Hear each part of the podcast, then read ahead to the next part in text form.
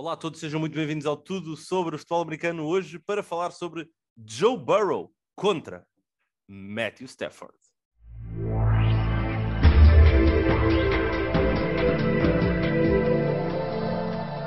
É verdade, estamos a poucos dias, a poucos momentos do jogo máximo da temporada Super Bowl 13 de fevereiro em Los Angeles e comigo tenho o Nuno Félix, repórter especial, que está aqui para falar sobre dois principais protagonistas desta noite. Nuno, estás em Los Angeles, como é que está a ser? está a ser incrível.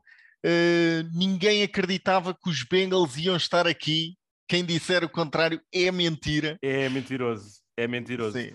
Yeah. olha, já foste para aquela zona em Los Angeles que é aquele passadiço onde, onde está sempre aquelas, um, aquelas uh, dançarinas a fazer. Eu sei, eu sei que gostas de dançar. Eu sou, dançar. sou bailarino da noite. é, Los Angeles é mais bailarino 24 por, por 7, não é? Sempre, yeah, yeah, sempre yeah. para bailar. Vamos não, ver mas... quem é que baila, vamos ver quem é que baila. É verdade, é verdade. Olha, um, hoje aqui a ideia é abordarmos um bocadinho o Joe Burrow e o um, Matthew Stafford.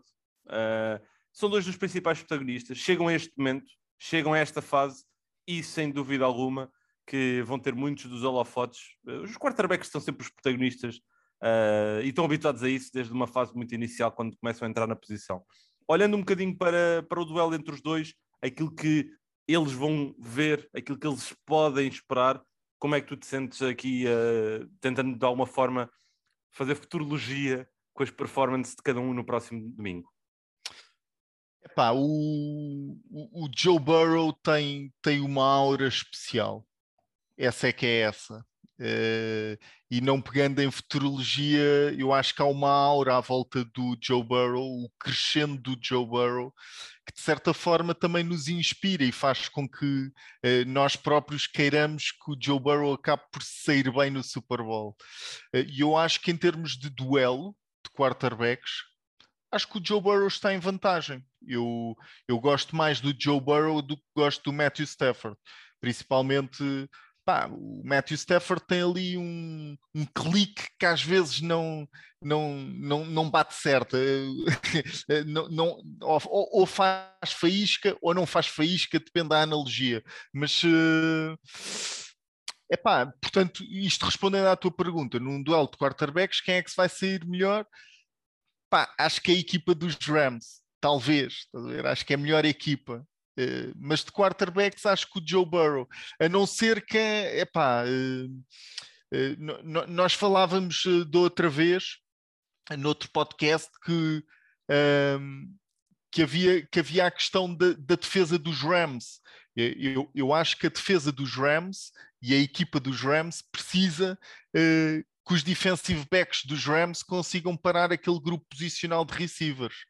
Uh, e isso, esse grupo posicional de receivers eh, é alimentado por causa do Joe Burrow.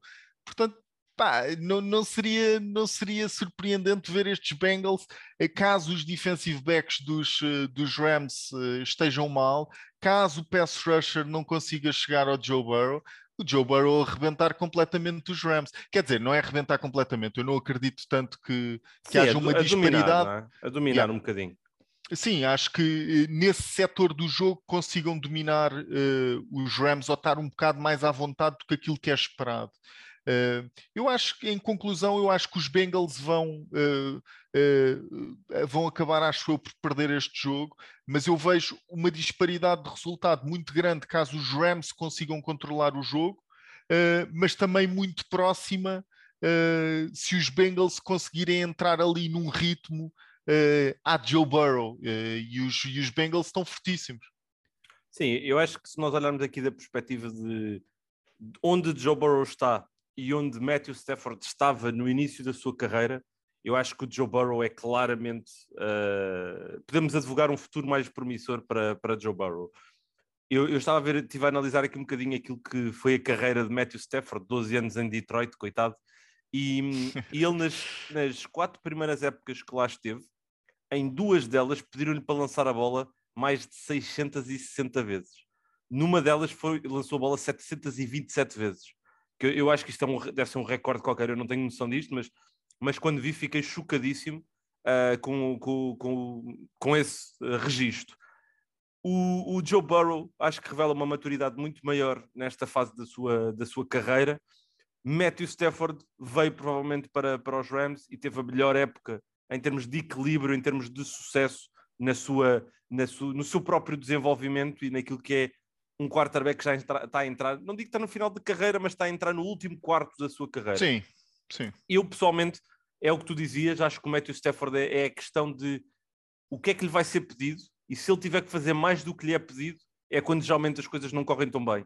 Joe Burrow traz mais confiança, traz mais uh, pragmatismo e aquela calma dele, aquela tranquilidade toda que ele emana, é algo que é muito especial. Sim, aquela postura no pocket, aquele, aquele leadership uh, quase inato que, uh, que transparece um bocado e que, que, entusiasma também as pessoas. Estavas a falar de, das primeiras temporadas uh, e eu, eu tive a ver e achei engraçado, porque nenhum deles jogou todos os jogos, jogaram ambos só 10 jogos.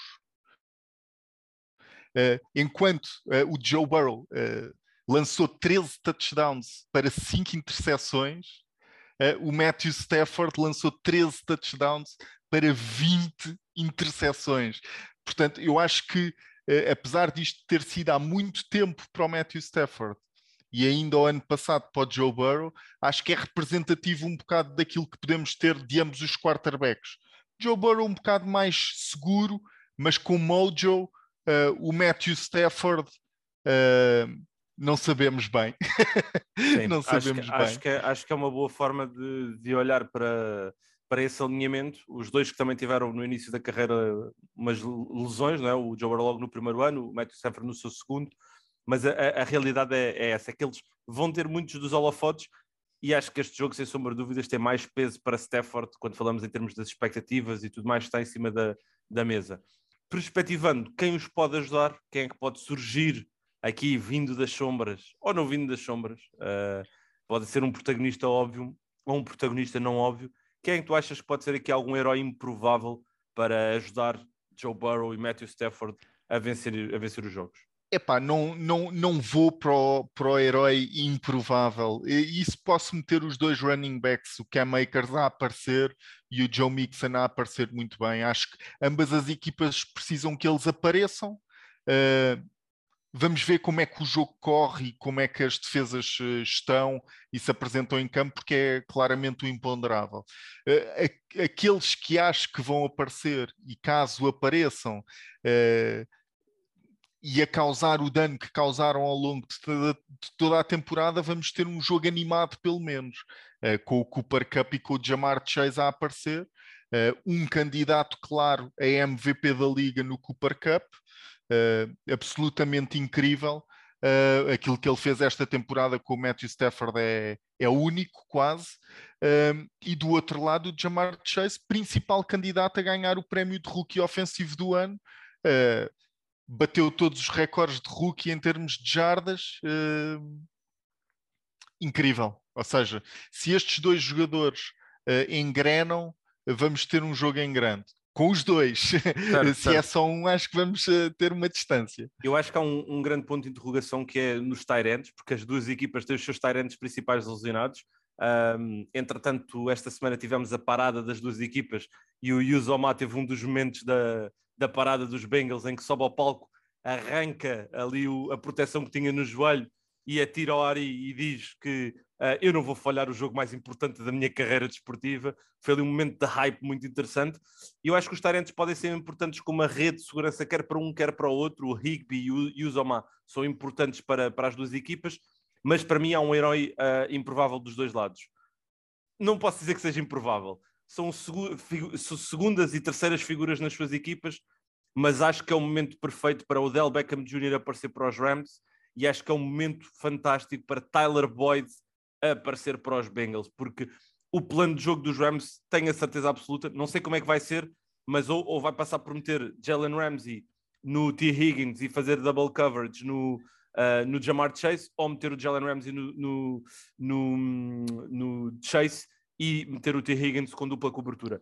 Isso vai abrir espaço para o Tyler Boyd e para mim o Tyler Boyd é o herói improvável dos Bengals e o Odell Beckham Jr. é o herói que os Rams precisam que, que apareça. Uh, o Tyler Boyd, pelo, pelo que eu percebi da entrevista da Anitta com, uh, pareceu-me que era o Jimmy Fallon, Uh, o Tyler Boyd vai estar motivado para o jogo. Uh, se, se não sabem o que, é que, o que é que a Anitta disse, vão ver. Uh, mas pronto, acho que o Tyler Boyd vai estar motivado para o jogo. Sim, ele já fez um, um, bom touchdown fora de campo.